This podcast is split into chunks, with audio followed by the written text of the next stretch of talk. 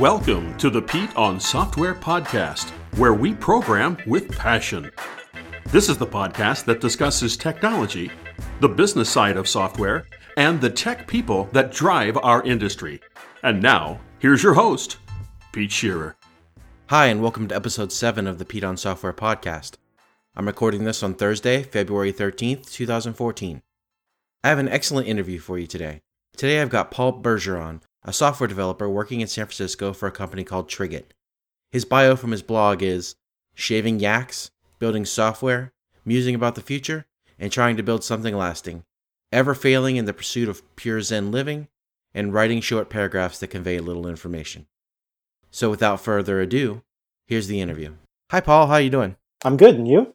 I'm doing pretty well. Thanks for being on the show. Hey, thanks for having me, Pete. Oh, thanks. So let me know, uh, how did you get started being a developer, and why did you choose to make this your career? Actually, it starts back a long time ago. Um, my grade school had an Apple IIe with BASIC on it, and my best childhood friend, we played a bunch of games on it all the time, which were like, well, Oregon Trail and Number Munchers. And since we got bored of the games we had, we were always coming up with new game ideas that were a lot more exciting in our heads anyway. We started poring over this basic manual that came with the system and figuring out how it worked.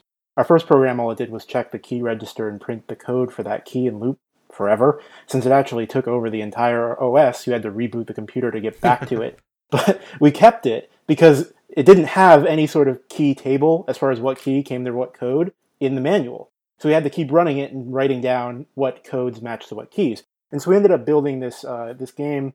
Uh, we called it Robot Fighter, uh, but it was basically it's like Street Fighter, but it had the sophistication of uh, Rock'em Sock'em robots. Very Ever nice. since my my dad saw that, uh, he brought home a Tandy 1000, and I've been writing programs on that and everything else since.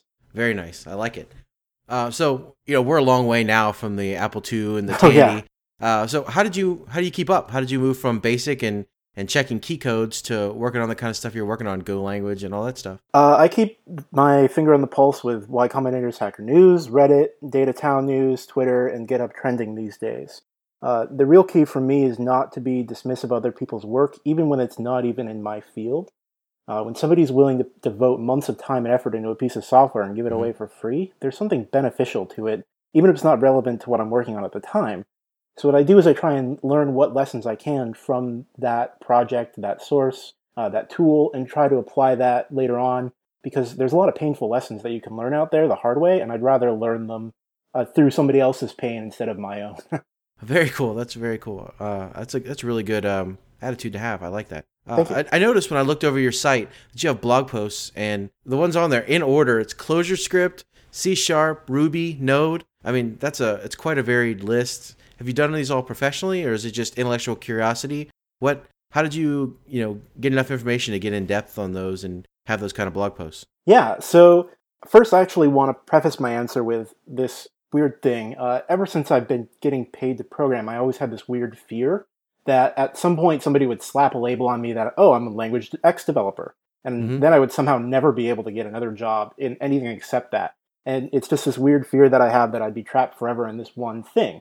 And so what I try to do is expose myself to all these other things in my free time to learn their conventions and how to apply them and use them throughout my normal work.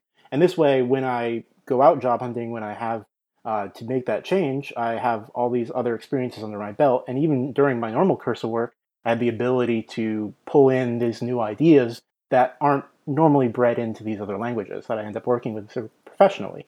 So each one of those blog posts are actually in a technology that I wasn't working on at the time that I wrote it. Oh, that's very cool. That's great. That's a that's a good attitude to have too. I like that. You're going through and, and just trying to find out. There's a lot of people who you know give a little bit of lip service to that. They're like, well, you know, when I I looked at Ruby, so now I'm going to learn how to bring some dynamic fe- you know features into C sharp, or you know, I'm I'm doing Node and I'm going to try to write Node like a Node programmer, and then when I come back, maybe make my my Ruby you know behave more you know in an event way or something. You know, it sounds like you're you're going wide and varied and um, hopefully you are bringing that back. So that's that's very cool. Yeah. So in the end, I feel that uh, I've, what I've learned is that I'm a firm believer in that every language can solve every problem. It's just that some languages are better suited for it. Mhm. So if when you look at the language and the language creator created it to solve a problem that they had, and it got popular because everyone else had the same problem. So each of these languages have their own personality, and that's kind of been bred into what makes them what they are. Node.js is really about asynchronous communication. It's not really about JavaScript, in my opinion. It's about building programs that, from the ground up, communicate asynchronously, which a lot of programming languages don't have. And you can still do asynchronous uh, communication in all these other programming languages, just that Node is really good at it. And the same thing with Ruby is you have the more functional style of programming that doesn't exist in things like C, but it's because that was a pain that Matz had when he was working with Emacs, is he really liked the way it solved his pain uh, with using Lisp and having that functional style. So you'd say, definitely say you're not the kind of guy to get in some kind of religious argument, language wars, stuff like that. No, definitely not. I'm more the kind of guy to get into an argument that it's not the right tool for the particular task at hand, but it's still a good language. Excellent. Uh, so, what kind of things do you do during a typical day? Like, what's your work environment? You know, the languages you work in professionally, and maybe a little bit about. Uh, looks like you work for a company called Triggit. Is that right? Yeah. Maybe what they do and, and what you do for them. Sure. So Triggit is a, a real-time retargeting platform. It's basically an advanced form of marketing that matches users to products that they view, and it does this only moments after they viewed it. So they view this product online, they see it, they maybe interact with it by putting it in their shopping cart, and then it takes this this data, this product user record, and uses this to buy advertisements for on sites like Google and Facebook, so that the advertisements then are relevant and they're relevant recently. It's something that you've just interacted with. Yep, I've I've actually I definitely seen that. Yeah, yeah. So it's becoming more and more popular now. Uh, but Triggit primarily focuses on the FBX exchange, and so we get tons of traffic. Uh, a lot of these services will have 100k messages a second at a minimum requirements, and they'll be across multiple data centers since we have to host uh, for the world. So we have four data centers going on across the world to be able to handle all this traffic. And designing distributed systems around that gets to be a, a pretty challenging thing. So we don't, of course, use one tool for the job.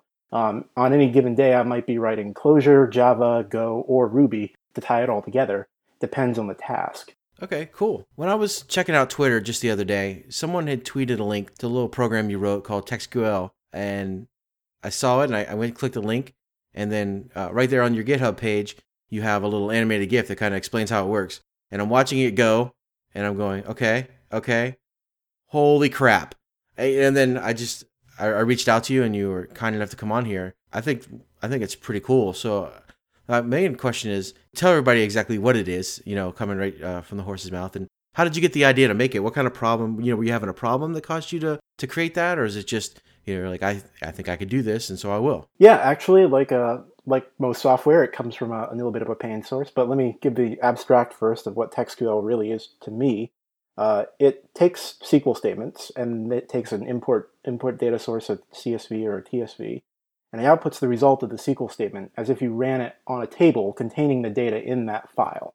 So interestingly enough, it was actually most of it was written on a plane, but I got the idea because months before I had pulled these CSV files from our data center at uh, and I ended up using uh, grep and awk to check the contents of them to verify what they were that they had pulled correctly, and the whole time I was going, I just really want to run a SQL statement or three on these files and get the answer. I couldn't at all because there's nothing like that except to actually load it into Postgres or MySQL or a real database. And that would assume that the file is correct to begin with. You have to know the schema, you have to know that all the data is right and all the rows are correctly placed. Mm-hmm. And you can't load it into Excel because the minimum size of these files is 100 megs. At, and then they only got bigger from there. So Excel, Google Docs, it'd be impossible. So I did the task, and it, it, kind of bothered me that I couldn't find a better way to do it. I like Unix tools, don't get me wrong. They're amazing and they're incredible at what they do, but doing more complicated analysis of them can be really painful. And you end up writing these complicated, you can only read it once awk scripts instead. Yeah. So I I forgot about the pain, and I was actually on vacation, and uh, this was this is the plane part. So I got on this plane and I thought to myself, you know what, I, I can do this. I can write a program that solves this problem. And I had this idea that I could do it using SQLite. And so I downloaded all this offline documentation and I, I get on the plane and, and I started writing it because I had about six waking hours uh, before I landed back in SFO. And I just hacked out about 90% of the program And I waited a bit after a while to, to release it because it, the code was under mess, obviously. Mm-hmm. Um, and the one feature that didn't really work right was the ability to drop into the SQLite console at the end. Yeah. Uh, which I thought was pretty cool because you don't want to reload this data if it's pretty big over and over again. Mm-hmm. So I thought it was uh, something worth waiting for. So then after I, I, landed and a couple weekends later, I cleaned it up and uh, put it out on GitHub. Okay, so it looks like looking at it, it's written in the Go language. Is that correct? Yes. So why did you pick Go uh, as the language to build this in? So I know from past experiences that Go's encoding CSV library that just comes batteries included in it is amazing. Handles quotes, large files, flexible. It does per row limiting. It lets you skip over bad rows. It's got a lot of power in it. A lot of languages don't have that even basic uh, CSV parsing that works really well. And you look at things like Postgres or MySQL when you do their import statements, uh, they just bail on bad output. They don't even, they may even ignore it, but they won't, they'll just stop processing. It's never a good way to actually work with it. So I wanted to use Go's encoding CSV library for that reason. Also, combined with the fact that it had the easy Go get away from a binary install and it's there, uh, you don't have to worry about doing C dependencies. It's for cross platform, it works really well for that. Uh, all of that kind of combined to make Go the right choice for this. All right, really cool. So, what kind of challenges did you have while building it? Obviously, you were on a plane, right? So you had the yeah, like you said, you had some SQLite documentation. Um, you couldn't most likely uh, maybe you had internet. You couldn't. I don't know what you could if you could Google some of the Go documentation. Like, uh, did you run into any challenges there? Or was there particular technical challenges that were hard to get around? Yeah, so actually did not have internet. Uh, Wi-Fi was not available on that flight, so I had only offline documentation. And in the end, the reason that I chose Go was also its biggest challenge. So Go is a very strongly typed language. Uh, you have to know what type of variable is going to have before you even begin to work with it. And you can have some inference from return values, but that's it. It's very strongly typed, unlike, say, Ruby, uh, which pretty much lets you duck type everything. Mm-hmm. So when doing that, what I found out is that you have to know the return values of your select statements for GoSQL, and not only the return values, but their, their types coming back. So if it's going to be an integer, you have to know it's an integer versus a string. And this became very difficult for me because I don't know what TextQL is going to be running at runtime. It should be able to handle any SQL that I throw at it. Yeah. So I'm trying to get through this and figure out what I can do to go for it. And I found out from this tiny SQL tutorial that I had uh, brought with me, offline documentation of it, uh, in this little footnote, basically, that you can pull out any values, arbitrary values, into a byte array. And from there, using uh, the Go SQL documentation, I was able to, to get it working and finally got the last component of TextQL working, which is the output. So everything worked after that. But if it wasn't for that tiny little footnote of, by the way, you can pull it into a byte array, and then I realized that I don't actually need to know what type comes out, it just needs to be able to write it correctly. Mm-hmm. Then I could pull it out into the byte array, convert that into a string, and push it out through standard out.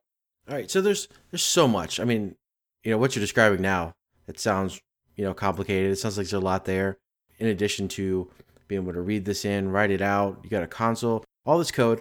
I looked in your repo, and as of the time I contacted you, main.go was 351 lines, and that included white space, which you know your code was very nicely formatted. It wasn't 351 lines of code golf. Like it was, it was a good code file. And so, how in the world is it so terse? Is it because is that the power of Go? Is that the libraries you were able to use? Is it your superhuman coding ability? Like, uh, you know, why is it only 351 lines and, and, be able to give us so much feature? In my opinion, Go is actually uh, just as verbose as C, if a little bit more terse, but mostly like C. And C can get pretty verbose. I mean, it's compared to Java, it's more succinct, but something like Ruby is incredibly succinct compared to C, uh, given what one line can do.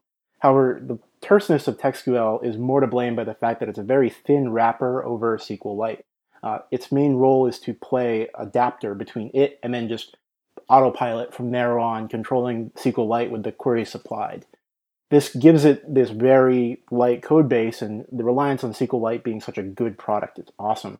And um, Matt N on GitHub is the guy who made this library that uh, binds Go to SQLite, and his work is incredible. I've uh, used some of his open source projects before.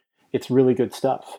And not only that, even though it's so terse, still, after it got popular, 20 plus Im- issues on GitHub that just came up out of nowhere. And it, because of its popularity, tons of data came at it that I couldn't have, and obviously didn't imagine. hmm So there's no way you can know what kind of data is going to get thrown at your program and what you'll have to fix. So what I've learned is that you need to write very little code because then you will be able to fix it, read it, and find it easy to understand. Yeah, I agree. That's a good point. So, where are you looking to take TextQL? You mentioned it's on GitHub. You got 20 people throwing issues at you right away. You know, what, what are some of the issues you're looking to tackle next? And are you taking pull requests against the repo? If someone finds an issue, can they try to fix it themselves and send you something? Or are you looking to uh, keep it under your own, you know, guidance, benevolent dictatorship maybe for now? No, I wrote this for the community. Uh, it it's going out there, Pete, for for everyone to use and everyone to contribute to. Uh, I don't feel that it should be held back in any way. It's not. It, I'm going to guide it in a direction, Mhm. but if people want to take it in a different way, then it's going to be their tool. Uh, it's made to help people and solve a problem. So I do accept pull requests. Uh, I do review them. I do try to, to clean them up and make sure it kind of goes in the direction I want to take it. Mhm. But uh, any sort of pull, requ- pull request is absolutely accepted. So, what kind of things are you looking for next? What are your top issues that you've got to tackle and you might want help with? Right. So I think that its popularity definitely proves that there is a gap in between places like Excel and Postgres or MySQL. Mhm. Just these text files that are one off that you want, need to work with and have to do some sort of analysis and forget.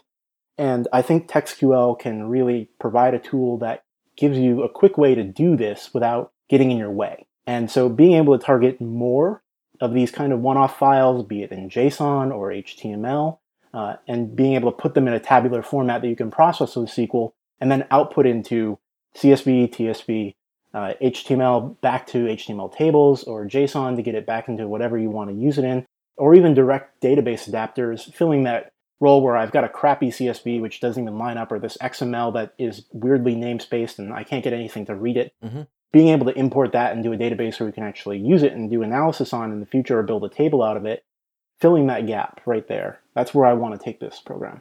That sounds awesome. I can tell you right now, you know, you said you're looking for, you know, kind of a place between Excel and some, you know, full databases, whatever else. I can tell you right now, I can think of five instances in the last week where I would have loved to take a spreadsheet someone sent me to analyze or to do something else with and just right click, you know, or, or you know, file, save as CSV, and then just use TextQL to, to do some work against it. Right, So- exactly. I think it has a, a big place, and that sounds exciting for what you're talking about doing with it. Uh, that's really great. Thank you. Yeah. I think that uh, by making that pain go away, it'll make all those little data analytics problems that we have on those one off files Mhm. a lot easier to deal with and then allow us to get to the real meat of the analysis, which is what is actually going on in this file? What does this really mean?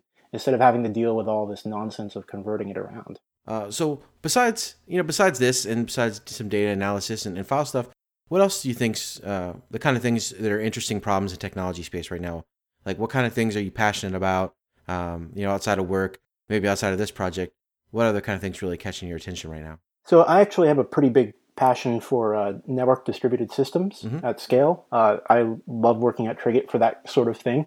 Uh, being able to build systems that work together and, and cooperate even under incredible amounts of stress of traffic uh, is is pretty awesome, and it feels really rewarding to get something that works under those conditions. So I really like doing that. Uh, I really like seeing that advance because as we get to this new era where we have very cheap commoditized cloud computing that is highly accessible and across many different cores, you have to be able to develop these systems that can run across all these different machines and harness their power. And as our needs become greater in what kind of computing power that we need, we'll have to be able to spread to this. So I would like to, uh, in the future, hopefully build more tooling and more uh, programs that can help those kind of distributed systems become reality. Who do you think's doing the best job in in the cloud space and distributed systems? You know, is it something that people still need to do in a custom way? Uh, You know, do you lean towards uh, you know Am- the way Amazon's doing things, the way Google's doing things, Azure, any of them, or do you pick and choose? Are you just as non-religious about that as you are about the languages? non-religious really uh, it's really about what you do with it once you have it at any rate uh, the tools and building blocks that amazon gives are incredible with aws uh, there's tons of options in there but at the same time you have to you realize that you're limited to those options as well uh, software like haproxy or nginx is going to be a, a part of any sort of web deployment uh, regardless. And you look at Amazon, you're, you're kind of like, where where does this even fit in? So you have to kind of pick and choose what your battles are and how you're going to arrange your software for the problem at hand anyway. Okay, so uh, let's focus back on you a little bit. Where can people find you on the internet? You got blogs, whatever else. How can people get a hold of you? You know, you have anything else you want to plug or promote? Uh, talk about things you just want to get out there. Sure. So, uh, of course, I'm on Twitter at Dinedal, uh, D I N E D L, and my blog, of course, is uh, Paul D Bergeron. Uh, that's Paul D as in dog Bergeron B E R G R O N dot com. And I also have a, a Ruby gem out there called Rhod, R H O D. Uh, it's heavily inspired by Netflix open source project Hystrix. Uh, both of them provide a way to write and define predictable failure scenarios in your application.